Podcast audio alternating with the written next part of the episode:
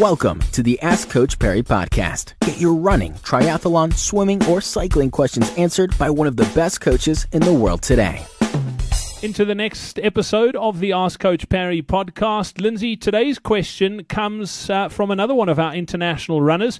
It's from Abby Adekanmbi. And uh, Abby, I'm apologizing up front if I've butchered your last name, but uh, interesting question nonetheless. Abby said she's interested in returning for the Comrades Uprun next year. She's also interested in running the Great Wall Marathon, which is two weeks before Comrades in 2015. Is it possible to train to run both successfully? She has done two two marathons uh, six days apart twice in the past. She's run Boston and London in 2013 and Boston and Big Sur in 2014. If it is possible, what does she need to do to, to make sure she's in the best possible shape, Lindsay?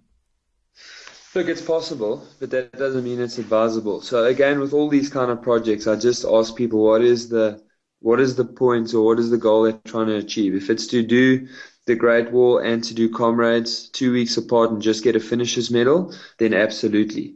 Um, I know a couple of people that have run the Great Wall, and with the sheer number of steps that you have to go up and most importantly down, like quad damage and, and risk of ITB injury is, is pretty high.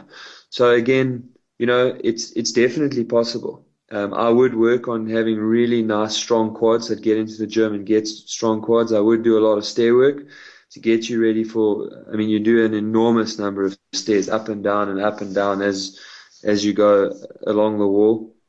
And then after the Great Wall, I would do precious little running and give my body as much time to recover as possible before comrades. But understand that by doing that, there's no way that you're going to do your best comrades. So again, if you're a borderline comrades runner, if you're an 11 and a half to 12 hour comrades runner as it stands, then doing something like that could well jeopardize your chance of finishing. But, you know, if you're a 10, 10 and a half hour comrades runner, um, then yeah, go for it. And you're probably just going to become a 10 and a half to an 11, 15, 11, 30 comrades runner and you'll get two medals.